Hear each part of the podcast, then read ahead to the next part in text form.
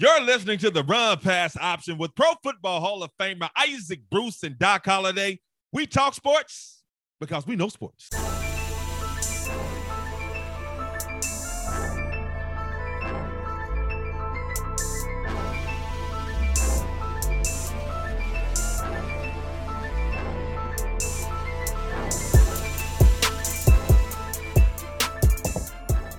Hi, how are you? Welcome to another episode of the Run Pass Option with Pro Football Hall of Famer Isaac Bruce and Doc Holliday. I am Doc Holliday. Isaac Bruce, what's up, man? I hadn't seen you or talked to you in a couple of weeks, bro. How you doing, man? How you doing? What's up, man? I'm doing well, man. Been been a little busy, well, fruitful as I like to say, but uh, you know, it's football season on. Uh, school is back open, and uh, you know, just keeping keeping everything steady, man. How you doing, Doc? I'm great, man. I'm blessed, man. Yeah, we took a week off last week, man. You know, really what really wasn't too much to talk about, man. NFL season, preseason was finishing up. College football really didn't get started until this weekend. So that's why I said, you know what, bro? Let's start back this today. And the reason we starting today because Isaac Bruce. Hey man, we had a lot of great college football going on over the weekend, man. Before I go through some of these scores, man, and uh, uh, uh, speak briefly on some of these games. Uh, any games that you watched, man, and other games that you watched, which game stood out for you, bro? I I, I guarantee you, besides Memphis, you're going to say something about one of them Florida teams, but I, am gonna leave it to you though.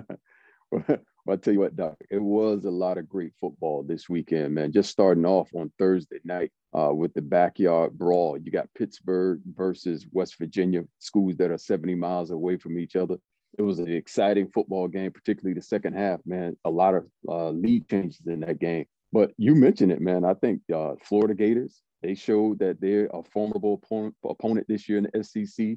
The Miami Hurricanes, you really can't say they're back. I mean, the slogan down here for the Miami Hurricanes is that the the the, the U is back to work.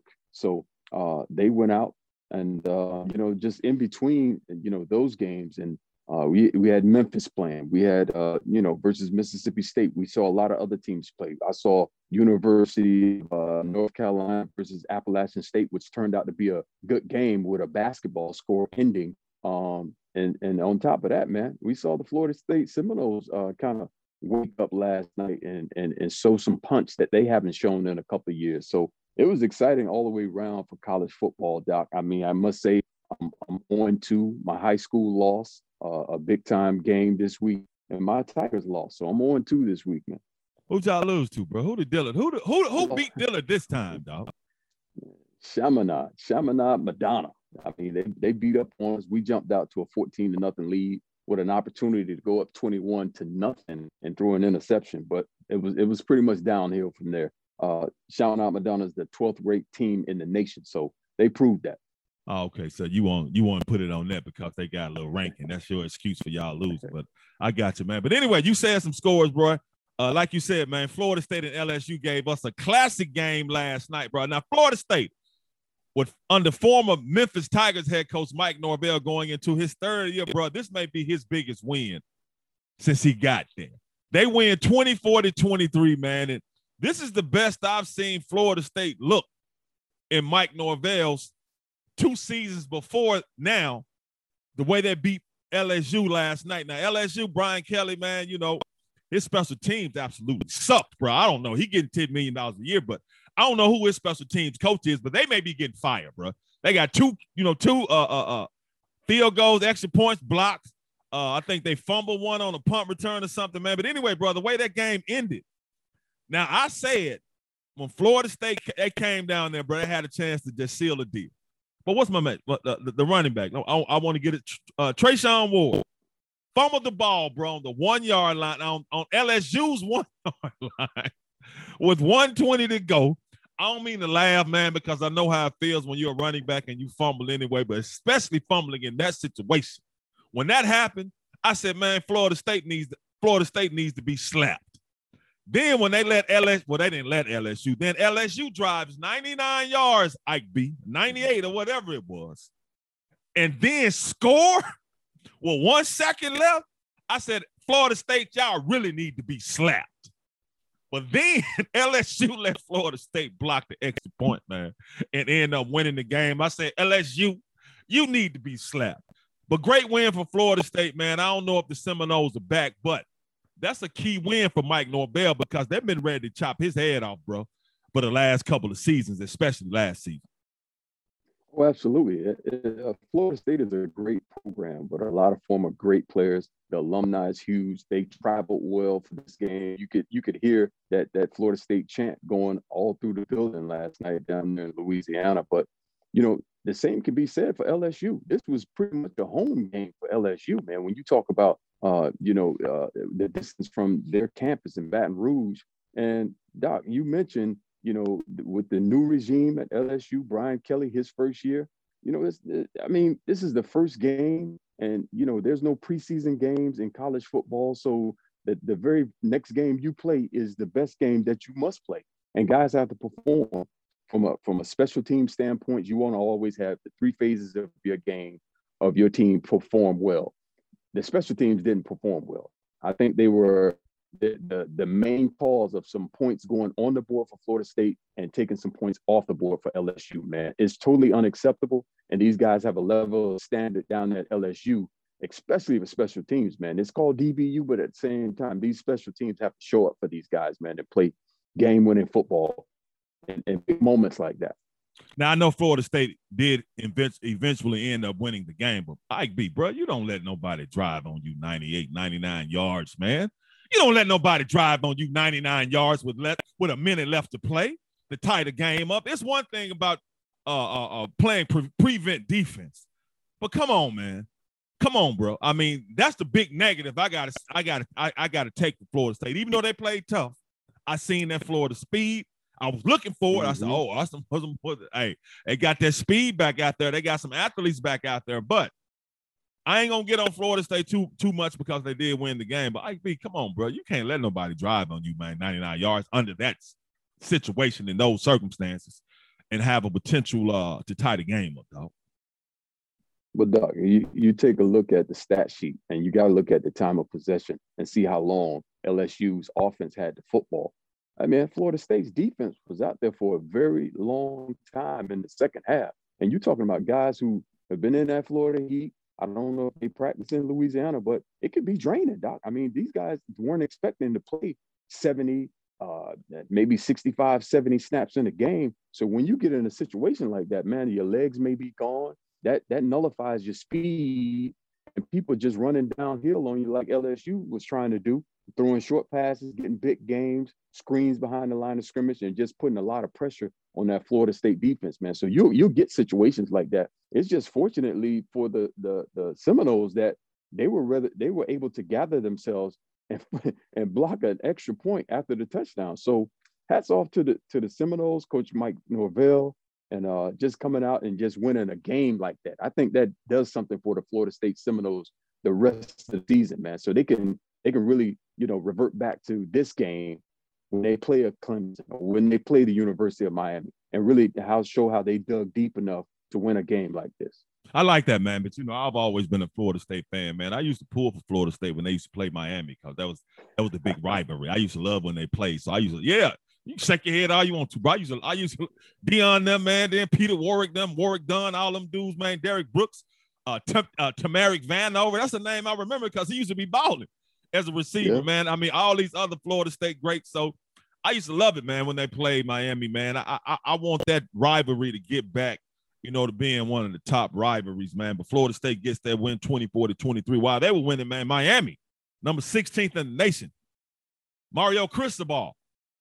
They beat Bethune Cookman 70 to 13, bro. I, look, I understand you bringing a team, man, to, to a pay, get them a paycheck to get you a win. But dog, you you don't have to score 70 points. I'm not giving Miami no credit for that. Ike B, that's that old prideful, boastful, I don't care about anybody but the you type thing to put 70 points on Bethune Cookman, man. Bethune Cookman. That's how they treated him, bro. 70 points, bro. Uh, we mentioned earlier, man, there are no preseason games uh, in college football. You you don't even have scrimmages versus, you know, like let's say FIU or FAU. You, you don't scrimmage each other. So you really don't know what you have. So when you get into a game like that, when you pull your starters out, you put your second team in, you let your second team go out and work a little bit. You want to see situational football. You want to see if you can convert on third down via the run game or the pass game, short passing game. And that's what you you give other guys opportunities who have been working just as hard as your starters in practice and training camp.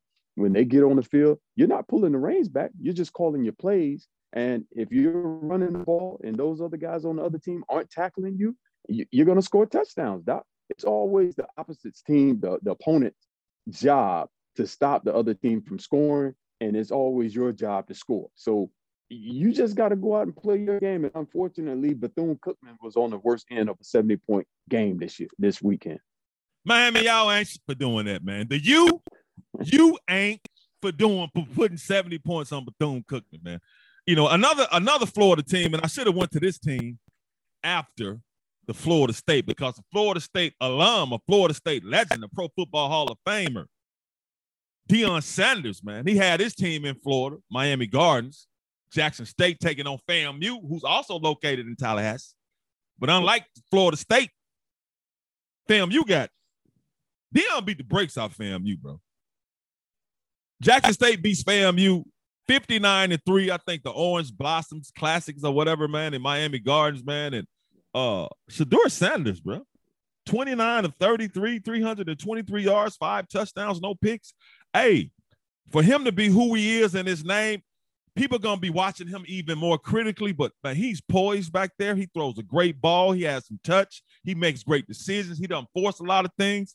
And I think you know FAMU is supposed to be pretty good this year, and they just absolutely destroyed them. And Deion was still passing the ball in the fourth quarter too when they were up, man you know, fam, you did a, uh, had a couple of turnovers. My guy from Memphis, Aubrey Miller, man, with the scoop and score. But hey, I love what Deion Sanders is not only doing for Jackson State, but what he's doing for HBCUs because he's raising that level of notoriety to a higher level. But Jackson State, period, well coached team, discipline, players.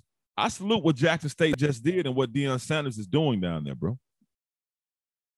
Dog, you're talking about the 17th ranked team in the nation right now. Jackson State, led by Pro Football Hall of Fame, Deion Coach Prime, as he likes to Coach Prime, yeah, my bad. But Coach you Prime. know what, Doc? I went to this game last year, and I, I really got to say it was vastly improved. I think uh, uh, Sanders at the quarterback position, he's vastly improved from the way he played last year. It was a it was a turnover fest last year between these two teams.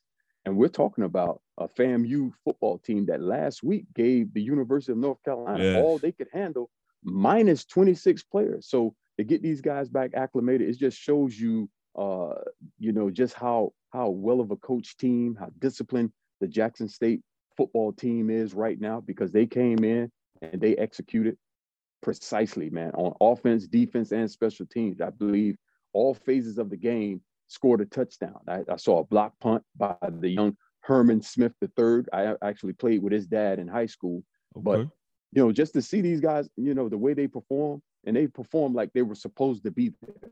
So I don't think they're very far away from really competing at a very high level. Level. Start scheduling some of these Power Five schools to either come down to Jackson or they go up to Memphis, so to speak, and play these play these teams, man. So Doc, I think uh, you know everything Coach Sanders, Coach Prime is doing down there with the Jackson with the Jackson State team, man. It, it's it's a it's an eye opener for a lot of people, and a lot of people better take better take uh be be very well alert to what's happening down there, man. That's for real, man. Especially everything they had to do, deal with, man. Jackson, Mississippi, with the water crisis, man. Couldn't drink the water, couldn't bathe in it, couldn't do anything with the water. They had a water problem, so uh, Jackson State was having to get their water other places and go other places, man. So they dealt with all of that. Then went down to Florida and took care of business, man. And I'm telling people now, as much as I love what Deion Sanders is doing, Coach Prime is doing at Jackson State, man.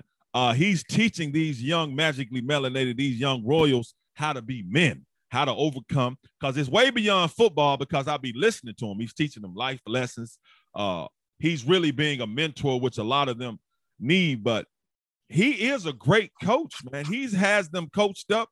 And as, as much as I love what he's doing, we have to understand that bigger programs are probably going to come, man, because I think he's getting paid $350,000 a year.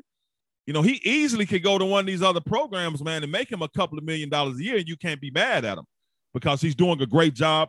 as a coach. And I love the fact that Jackson State now they're coming to Memphis this weekend because you know the Southern Heritage Classic. They get ready to play Tennessee State, led by Eddie George, who I think he almost his team almost beat. Who did they play? I think Eastern Michigan, Eastern Washington, Washington, Eastern Washington, Eastern yeah. Washington, Washington. So, uh, hey, and the Southern Heritage Classic. What people don't understand, the Southern Heritage Classic been going on for decades, and that's a huge matchup. Jackson State and Tennessee State coming to Memphis playing the Liberty Bowl, and you know I be that, that that's a game when we were playing, we could never go because we was they was in the Liberty Bowl. That means we were playing on the road. But it's still an outstanding environment, man, and uh, that's huge for the city of Memphis. And I'm looking forward for Jackson State and Tennessee State rocking it out uh, this weekend here in the M Town. Oh yeah, no doubt. I'm sure it'll be a game. Uh, it's always uh, filled to capacity, sixty-six thousand in the Liberty Bowl. I don't, I'm sure it won't be any different. I think there's a growing rivalry between uh, the two coaching staffs and the players that are on the field. So, but Doc, you're not only there for for the bands now, you're actually there for the football that's being played on the field. Yes. And, and, and that's a great point. I mean, that, that's a great point because a lot of times people like me who, you know, know football, like I want to go, I want to see the bands, I want to see how they rock out. But now it's some high level football going on with those two programs, but also in HBCUs. And I be able, they showed a graphic I don't know what the number is. There's a lot of former NFL players who are head coaches at HBCUs now, not only in football, but basketball as well, man. That says a lot because I would love to see HBCUs get the same kind of money, the same kind of TV opportunities, the same kind of ad and sponsorship opportunities, and the same kind of shine that some of these, you know, these larger schools get because they deserve it. Oh, oh, without a doubt, Doc. And I think it all it centers around recruiting if you can recruit the five star players that come to your program from a basketball standpoint, football standpoint, the sponsorships will follow, Doc. The eyes will follow. The TV contracts will follow. So I the very ground roots, uh, the ground roots, because it's disrespect to the uh, the Grambling back in the day who mm-hmm. put so mm-hmm. many Hall of Famers into the Pro yes. Football Hall of Fame. But it's now being it's it's it's starting to come back. Last you'll be first, first you'll be last, and it's coming right back to where you know so many greats who couldn't go to these five five star schools or or these power five schools in the past they had to play right here at these hbcus and you know who knows doc you could have been a tsu tiger and i could have been a bethune-cookman uh, whatever their nickname is but i could have been a rattler up at famu and you know for that if you know if we all just stayed in the at, hbcu rims but i think it's starting to come back doc uh, with names like eddie george guys yes. like bubba mcdowell at yes. prairie view uh, Coach Prime down down at Jackson State. Doc, it's happening, man. And those eyes and those sponsorships are starting to latch on to this brand of football. It's funny you said TSU, man, Tennessee State. Yeah, I actually went on a recruiting trip there. but the only reason I went on a recruiting trip because my wife, Yatasha, she was my girlfriend there. She was at school at Tennessee State. I was like, well, I can go see her. I ain't coming to Tennessee State. I mean, even when I got there, I enjoyed it. But I already knew I wanted to come to Memphis, man. You know, I wanted to be a Memphis Tigers legend, but you're right, man. I love to see these HBUs growing and uh, you know, getting some of these opportunities to get on national TV because it was another uh, HBCU game on national TV, the Hall of Fame Classic in Canton. I think Winston Salem State. Who are they playing? Central State. I think it is Central State. Central yeah. State, and and yeah. that's your. I mean, they at your new home now. You know what I'm saying? Playing in the Hall of Fame game in Kent. But bro, the highlight to me, I don't even know who won the game. I watched a little bit of, but when I saw Mel Blount I like Mel Blount, 74 years, not a wrinkle in sight, man. Not a wrinkle in sight. Mel Blount looks good, bro. But he went to Southern, but he was there representing, you know, the Hall of Fame Classic. But Mel Blount, bro, I, am pretty sure you saw him at the Hall of Fame. Like Mel Blount look young as heck. he look young as heck, man. Hey, not only that, you talk uh, a six four corner down where you know every time I see him, I yes sir, I had to size him up, and I'm like, yo, bro. I mean, yeah. You know, you had to figure out a way because you had to move him to the slot because he yeah. could always use that sideline as a as an extra man for him. Yeah. And you know, he was one of the guys that changed the rule. He's the reason for the five yard five yard bump rule. He it, yeah. they should call it the Mel Blount rule because you know he was that guy. You couldn't get off the line of scrimmage. I mean, I, I could just imagine what practice was like for Lynn Swann and uh, the the other great uh, Stallworth. Stallworth. Yeah. They, at times they couldn't get off the line of scrimmage versus Mel Blount in practice, man. So he was a disruptor. Every time I see Mel Blount, because I grew up a Pittsburgh Steelers fan, that was my team as a child, man. Uh, and when I saw Mel Blount, I think, yeah, I saw him at your Hall of Fame induction, but I didn't get close enough to see how tall he really is. Six four, god dang. But I did, but you can't you can't help but see that big bucket cowboy hat. And I was looking at Mel Blount. I was like, God damn, he don't have a wrinkle in sight, man. He's 74 years old. But anyway, love to see those HBCUs and sh- shout out to ESPN, man, for even highlighting those schools uh, because they deserve it. Now, before we get to our school, Memphis, Mississippi State, I want to go over some of these other scores, man. Alabama, number one team in the nation, they beat the brakes off Utah State, uh, 55 to nothing, man. Bryce Young did his thing. I mean, hey, you know, he won the Heisman Trophy last year, saying he probably gonna win it again this year, but I don't see Heisman voters giving it to somebody two years in a row. Ohio State, number two in the nation, beat the fifth ranked Notre Dame fighting Irish 21 to 10. That was a nice little game, man. Marcus Freeman taking over at Notre Dame. Hey, they were playing tough because I thought Ohio State and CJ Stroud was going to put that work on them, but Notre Dame looked real good, I be. And uh, yeah, and not only that, quick shout out to my former teammate Lorenzo Styles, who has a son playing on both teams, one for the Buckeyes and one for the Irish, man. Really? Yeah. Oh yeah, hey, hey, hey, that's yeah, that's some DNA right now. That's some genetics right there. But salute to that man because that was a very entertaining and competitive game. I really thought Ohio State was going to pull away from them, man, because I didn't know what to expect from Notre Dame. But man, Marcus Freeman got them. They out there playing physical, smacking you in your mouth, playing discipline, playing tough. So that was great competitive football game. What wasn't a competitive football game? No, number three, Georgia beat Oregon 49 and 3. Bro, they made the Oregon, they made the Oregon Ducks look like a like a money game, an opening game, money game, preseason game, like Bethune Cookman going to Miami, man. Now, Georgia is good. They're good. But Oregon, they got under the that first head coach Dan Lanning, former Memphis Tigers assistant under Mike Norvell. Uh, but they got killed, bro. Oregon looked horrible. I think I think Georgia scored like first seven touchdown the first seven times they got the ball, man. And Kirby Smart was like, Dan Lanning used to coach for me. He took his foot off. The... They could have scored 70 on Oregon. That was embarrassing for the Ducks, bro. But Doc, not a not a really good weekend for the Pac-12 as a whole, man. As a as a conference, man. I mean, you you, you know you highlight that game. Oregon just got smacked around. It's like they didn't deserve to be on the field, and and you got to remember they were the 11th ranked team in yes. the nation.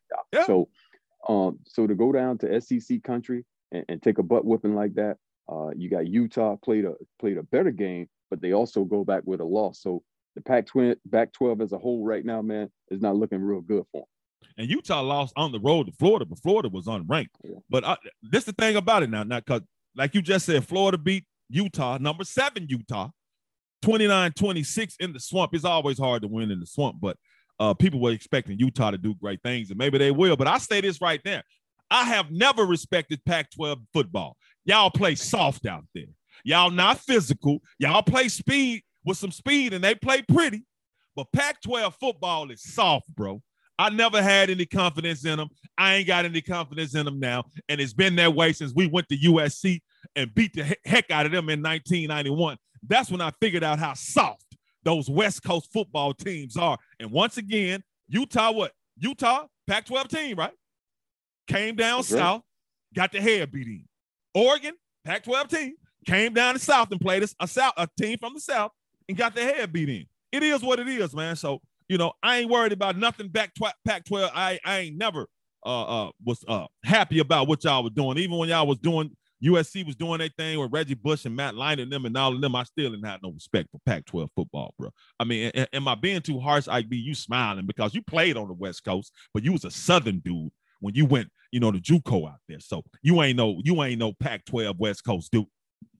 Well, well, Doc, it's a it's a lot of lot of distractions on the West Coast. Let's be real from from the Pacific Ocean to you know just hanging out and doing some skiing and skateboarding. They got other things they may want to do, but you do have a brand of football that's that's different from what we're accustomed to down here in the South and the South. But at the same time, Doc, I mean, you got some players that come out from the West Coast and and and make huge impacts not only in college while they're there, but also when they go to the next level in the National Football League. So I'm not just to just to dump on them completely, but uh, it's a different I'll say a different brand of football. It is a different brand of football, and they do have a lot of great things to do on the West Coast. One thing now they can go to Bruce Beach. You know what I'm saying? Go, go to Bruce Beach. That's right. They might have in you, Manhattan. yeah, in Manhattan, you know, go to Bruce Beach. You know, uh, right. but anyway, man, still, I, am gonna say it again. But yeah, some yeah, some Pac-12 players they go to the NFL and, and, and have have some success. But this is what I say about that because the, the NFL is a is a smorgasbord. It's a melting pot of a lot of different dudes from a lot of different areas of the country. When you when you got a, a, a wholly West Coast team coming down there to play a team like Georgia, when the majority of everybody from the South, so you got a team full of Southerners playing a team full of West Coasters. That's the difference. In the NFL, everybody mixed together, bro. That's what I'm saying. So yeah, they go to the NFL house, but I just ain't got no love for Pac-12 football. I ain't got no love for, for West Coast football. I'm sorry, man. I don't give a damn about y'all getting mad. NFL is another thing, but college, no, bro. Y'all, yeah, they ain't tough out there. They ain't playing no tough football out there because even it, it, it, I ain't gonna call no names, but when we were playing for Memphis, I used to look and be like, "Where he? Where they from? Where he from? He from Cali? Oh no, nah, bro. He he ain't gonna make it. Now it's a couple of it's a couple of Memphis Tigers from from the West Coast. They were some dogs. I ain't gonna call their names because if I call their names, the other ones know I'm t- talking about them that was soft. So I ain't gonna do I ain't gonna do that, Ike B. Uh, but anyway, man, you know, great weekend of college football. I'm glad the college football season has started. And uh, uh, yeah, and now on to our Memphis Tigers, man. We, we I, I, I took I mm. did this for a reason. I wanted to be happy before I get sad. Our Memphis Tigers opened up opened up the season at Mississippi State. And Mississippi, Mississippi State beat the shit. I mean, not they beat the hell out of us. 49 to 23. They beat, bro, they absolutely dominated. Now I kind of understand, I beat that Mississippi State was going to be upset when we beat them 31-29 last year in the Liberty Bowl. You know, we had the controversial Calvin Austin third punt return where they thought they downed it. They did. He picked it up and took it for a touchdown, 94 yards. And me and you and, and Darius Blair, we on that iconic picture, you know, saying go this way as Calvin Austin is picking them up and putting them down, going for a touchy. But Ike B, they dominated us. They dominated the Memphis Tigers in every aspect, bro. They were up 28-3 at the half. But when we look at the, the game, Mississippi State had 547 total yards. We had 294. Now, majority of those yards came in the second half. First half, they beat the hell out of us, bro. They had 34 first downs. We had 13. They won 11 of 13 on third down. That's ultimate, ultimate physical disrespect, man. As much as I love my Memphis Tigers, we were not ready to play on offense. We were not ready to play on defense. We were not ready to play on special teams. They thoroughly physically dominated us, man. And I, I, I am extremely disappointed. I ain't, you know, if we would have lost, we lost, but we we got our heads beat in, dog. Well, well, Doc, you know what? Um, there's a lot of disappointment to go around uh, for what we saw uh, this past weekend down in Starkville. Uh, Doc, I mean, just you know, from a, a, a physical standpoint, I, I, think it looked like you know, just sitting back watching the game on television, like we matched up uh, with what they presented as far as physicality. But I think schematically, from a defensive standpoint, you know, you also throw in a two-hour rain delay. I don't yeah. think we really were attacking. I think we gave them a little bit too much respect from uh, from from just you know playing up against what they call the air raid offense. I don't think we really attacked that quarterback and made that quarterback move off his grass or get him to run or make him uh, find a second throw. We didn't do a good enough job of doing that, Doc. And I think you know, um, you know, kind of up front, we we've been lacking some beef over the last couple of years just in the running game. I think that beef is there this year, Doc. When you look at what we got up front from uh uh we're, running a 4-3 now. Those four down guys, I think they're big enough to really restrict a team that's want that wants to run the football against us and stop the run. So that that being said, I felt like we could have really focused on their quarterback a little bit more, Will Rogers, and kind of get him off his spot, send that fifth man if we had to, and really bring the guys, press them up a little bit on the back end to really challenge these receivers. I don't. I think we gave a little bit too much respect to what was happening with the Mississippi State uh, offense, man. That air raid, and it really, it really backfired against us. I mean, it punished us. They, they, they, they, they didn't have any, you know, uh, any resistance from our defense, doc, and it just didn't look good, man. So I think we go back to the drawing board defensively, schematically, and we come back with a different approach next week, man, which is totally different. We got Navy this week. So we got a triple option team this week. So we got to get back in the lab and, and shoot our guns. I always remember Tim Rose saying, shoot your gun. This week, we didn't shoot our guns defensively. Offensively, it's a, it's a, I, I, I think we're, we have players.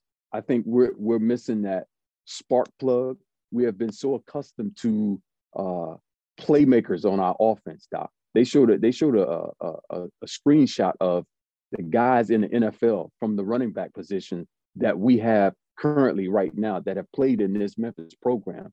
Doc, we should never be void of a of, of a dominating running back in our offense right now.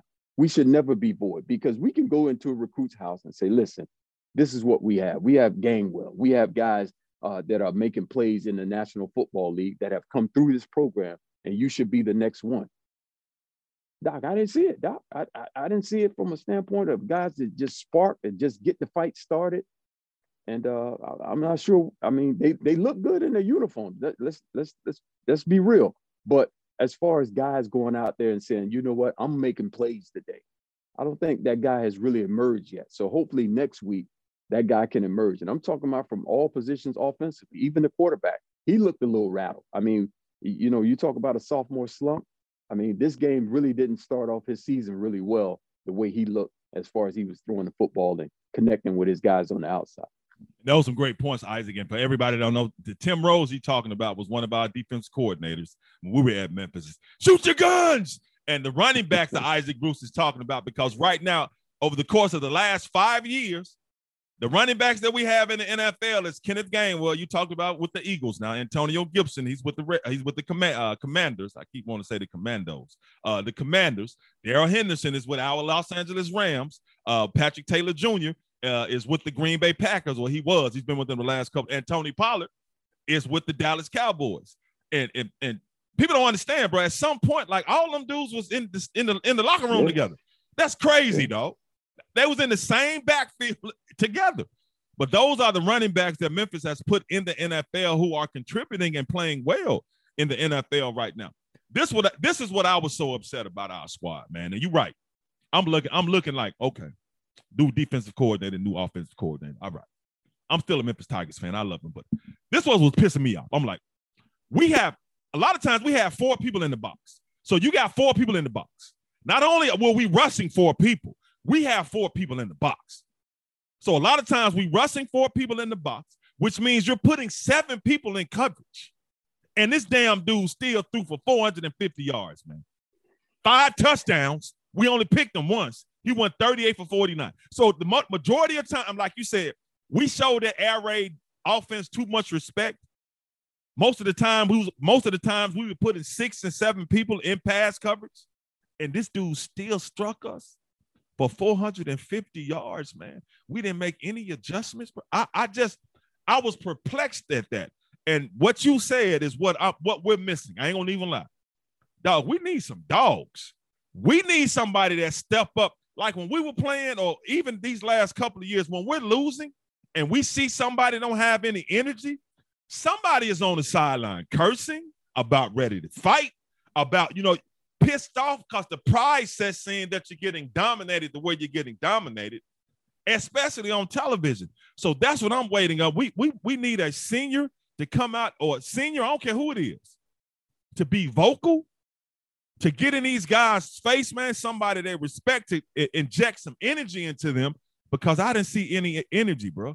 And I, I didn't see any mental toughness, man. And that's something we got to get better at and like you said, we talked about Will Rogers, 38 to 49, 450 yards, five touchdowns, one intercept, one interception, Mississippi State's quarterback. Then Seth Henigan, like you said, 19 to 30, bro. 165 yards, one touchdown. And and you're right. I, I didn't I don't see I didn't see any playmakers for us, and we got to have at yeah. least one.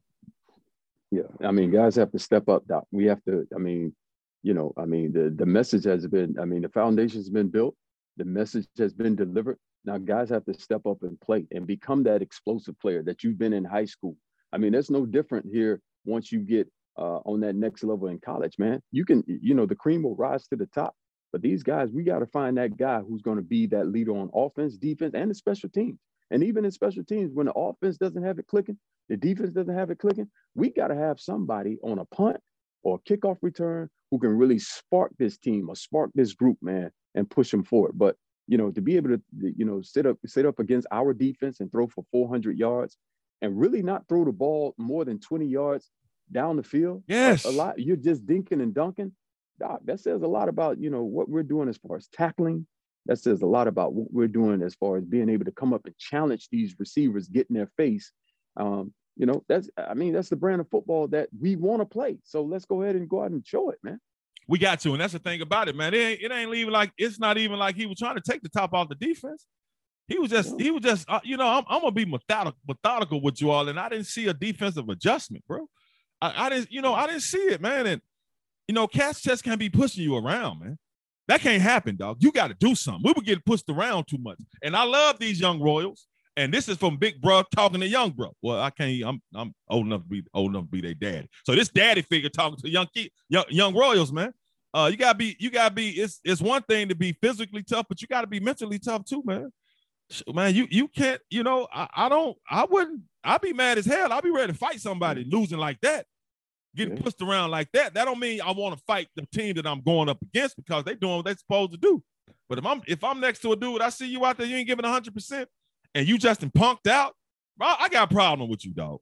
So I didn't see that. But the one bright spot was the uh the, the running back, the transfer running back from Northern Illinois, man, Jevyon Ducker. He came, you know, he, he's Brandon Thomas started, but Jevyon Ducker came in, five carries, 63 yards, broke up a 50 yard touchdown.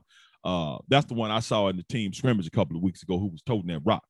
Uh, MAC freshman of the year last year, almost 1,200 yards and three touchdowns. So uh, he looked, you know, he, he was a bright spot, but overall, we were getting dominated, man. We were not winning the line of scrimmage because Mississippi State wasn't giving us anything in the first half.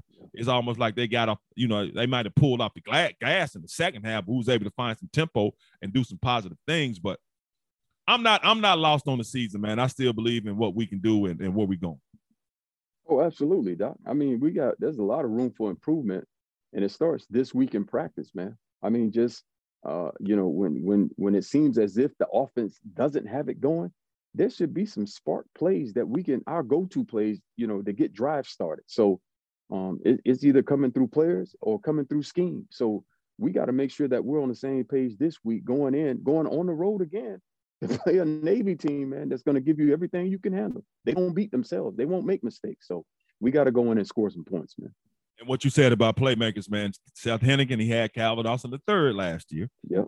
Who's with Pittsburgh now, and Sean Dawkins, the tight end, who was a security That's Right. Them two dudes gone. And our receivers, Ike B, they they, they dropped a lot of passes, man. I was looking yeah. like, man, what the, what the hell? What, where you focus? So they lost a lot of. So somebody got to step up and help Seth Henning, but he got to help himself, man, because if you want to be that QB, if you want to not only be the starting quarterback, if you want to be QB one, because to me, those are two, two different things. A cat can start at quarterback and not be QB one. QB one encompasses it all. It's like I'm that dude, man, even if I got to come off the bench. So Seth Henigan, if you want to be QB one, young, young, young fella, you got to help yourself, man, and make some plays and make some things happen. So we'll see what's going on with Navy. Uh, and cause to be honest with you, Navy sorry as hell. Not the Na- not the Navy that won that fight for us. The naval football team. Hey, sorry, man. So we better go. We, we better go on the road and beat them. We better not lose this game and go 0 2. Now, Ike B now. College football, man. We, you know, good weekend, but now the NFL getting ready to start up, man.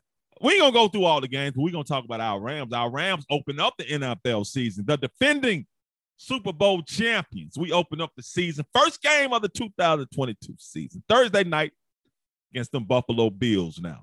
Matthew Stafford, we know he had problems with his elbow during camp. He says ain't no restrictions and limitations on his elbow, which is good to hear. I hope that's true. But bro, this ain't gonna be no easy ball game. This this is mm-hmm. almost like a Super Bowl preview, mm-hmm. possibly in week one, because as good as we are, I'm looking forward to see what Allen Robinson does for us. I'm looking forward to see what what Bobby Wagner means for our defense and how he's going to mess, which I think he's going to mess well. You got him, you got Aaron Donald on that first level of defense, then Bobby Wagner taking care of that second level. But Buffalo, bro, hey man, they might easily be Super Bowl champions this year, man. It's going to be a nice little game, Mike. Is going to be a really good game, Doc. I mean, you, you you know, we played this game three years ago in Buffalo, and it was a great game uh, that went down to the very end. So you know, players change, players different from both uh, both teams, but just the matchup, the anticipation of it, man, it's opening night. Um, you know, the difference from opening night in the NBA and the NFL is, is, is very different from a physical standpoint, a collision standpoint. Uh, we get to drop that banner, uh, the Super Bowl championship banner in SoFi Stadium. and uh, it's going to be emotional in the beginning. But at the same time, we we still going to come out and play a brand of football that's uh that's always been conducive to winning our division and propelling us into the playoffs and hopefully making another long long run this year. But Buffalo has the same mindset, man. They they think they're uh, really put together from an offensive standpoint, led by Josh Allen. Uh, you got Diggs on the perimeter, a running game, a team that wants to run the football uh, from a running back standpoint and from a quarterback standpoint. So they they have a lot of firepower power offensively, and they're led by a defensive head coach. As a guy who, who who breads his butter on defense, so he wants to make sure that his defense is up to par. McDermott, and um, you know I think it'll be a good game. I mean, between two teams that are that that a lot of people pick or predict to be in the Super Bowl, Super Bowl 54. So um, it'll be a great matchup. I think both teams will come out, and uh, you, you know I'm looking forward to it, Doc, because it'll be a, it'll be a really good test just to see where the mindset of the Los Angeles Rams are coming off winning this Super Bowl. And Von Miller's coming back. Helped us helped oh, us yeah. win a Super Bowl last year. Now he's coming back with Buffalo after he got that hundred mil at Hundon. So he's gonna be coming up trying to get at Matthew Stafford's head, man. But aside yeah. from that game, I'm just I just like the fact that the NFL is gonna start up, man. Any other NFL games you excited about? Because I ain't gonna talk about the rest of them games. We'll talk about it next week, man. But previews, I just yeah. I just play. Yeah, yeah, we can preview next week, Doc. I mean, it, it's the NFL is what it is. There's a lot of great sports going on right now, Doc. But but bro, we would be remiss not to mention what's happened and what happened in the WNBA yesterday. I don't know if you saw that game between the Seattle three field goals in three seconds. Yeah, oh go ahead. You got God. it. It, it. it was it was awesome, man. Shout out to Chelsea Gray because I mean she she's magnificent, doc. She's clutch. Yeah. You know, it's what we talk about as far as the NBA players, but she is clutch. She made some big shots down the stretch to to keep her team in the game, to tie it up, and and ultimately send it into overtime. You got A'ja Wilson who made big plays at the end, and I can't say enough about Sue Bird and and uh, Breanna Stewart, man. Doc, they were balling, Doc. The, those are some girls. Some of these women, women that I just mentioned, Doc, I can see them having a role in the NBA, Doc. I mean, you know, let's let's say it's 82 games, and let's say all the guys don't always play a, a high level defense. Mm-hmm. So you can mm-hmm. probably get the same level of defense with these ladies. But guess what? These ladies ain't missing wide open jump shots. Yeah. It ain't happening, Doc. It, it, it's not happening. We went last year talking about a particular person, you know, not being able to hit an open jump shot. Doc, it ain't happening with these ladies. You are not leaving them open because they are not down shooters. Mama, there go that woman again, man, because she was they was knocking down shots, Doc. And uh, and I'm glad you brought that up, man, because you right, man. That three three shots hit in the last three seconds, and everybody. The thing about it, see, Breanna Stewart and Sue Burris, I don't like the UConn Huskies. that's why. But you have to give them some. That's some hooping that they do. And A'ja Wilson is a baller. But it's a lot of ballers in the WNBA. They just don't get enough shine. And I guess we don't talk about. I don't talk about them enough either. But that was some high level basketball. But not only that, the arena was packed. The atmosphere yes. was exciting. That was an exciting basketball game. And this is what I like about uh, even women college basketball players, specifically, specifically WNBA players, bro. Like you said, they are extremely skilled. They don't really miss wide open jump shots. They gonna you leave them open, they're gonna knock them down. It's and over. a lot of them play some high level basketball. So you're yeah. right. We would be remiss if we didn't mention it, but thank you for, thankfully you're my partner because it was on my head. I forgot about it. We're not remiss because you did mention it. So salute to the WNBA and the playoffs that they got going on, man. It's that it's an exciting brand of basketball, and I hope a lot of people uh tune in to check it out. Yeah, man. High level coaching, man. Just the last couple of plays called at the end of the game to get get people open to score baskets. It was some high level coaching, high level execution, doc, and I was excited, man. I was excited too, man. And I was excited about this episode of the Run Pass Option. Anything else you want to add, man, before we uh, roll up out of here? Oh, that's it, man. I mean, we getting we getting ready. I think we got one more game tonight. Clemson. See what Clemson has, and uh, Georgia Tech. Uh, one of my former teammates, high school teammates, his son plays. He's a freshman for Georgia Tech, so I get an opportunity to see what he what he looks like. Uh, starting, he's won the starting job, 6'2", 230, outside linebacker. So um, it, it's going to wrap up a really good uh, week of college football, just sports in general, man. You still got the U.S. Open going. Coco Gauff, she's still alive, and uh, she's moving on to the quarterfinals. Finals. Hope she gets to the semis and you know win her first major. So it, it's great to see. Salute to Serena Williams, man. Thank you for all the all the great tennis you played, uh, all the um, just just really showing how to go situations, man, and be like like never say die. I've seen her come down from two sets down and match points, and and uh, you know she always had a flair for fashion and just just being just being a goat who she is, man. Thank you, Serena. Yeah, man. Serena Williams, outstanding tennis career. Uh, everything she did for the sport, everything she did for the culture, everything she did for just period, man. The things she's accomplished, man, and you know her sister Venus still playing. I think they yeah. they lost in the uh, opens, uh, the first round of the doubles, but just to see them back out there playing together. And Serena brings out the stars, man. Uh, but she got you know 41 years old, uh, what 23, I think Grand Slam, uh, Slam single titles. Uh, the person who has 24, Margaret Court, came by and said some interesting things about Serena. Man, said Serena don't really admire her, don't respect her. And Margaret Court basically said that, you know, her career was better than Serena's. She said Serena hadn't won any champ slams titles there, uh, a her child. Margaret Court was like, I've won two. I won two after my child. So Margaret Court feels like she doesn't get the respect that she deserves, even in her own country. I think she's in Australia or something, but Margaret Court, Serena Williams. But anyway, man, two great tennis legends. Serena Williams wrapping up an outstanding tennis career. So she did provide uh, some memories for us and still is, man, because she had a lot of cats watching tennis, bro. She did, like in the hood. Like I used to go to the barbershop yeah. on Saturdays and they used to have tennis on, but only because it was Serena playing. You know, so so she lot, she yeah. brought a lot of eyes to the sport of tennis, man. So salute to her, man, and uh, salute to you too, Ike B, man. But that's going to do it for another great episode of the Run Pass Option with Pro Football Hall of Famer Isaac Bruce and Doc Holliday. We talk sports. God dang it, cause we know sports. We out.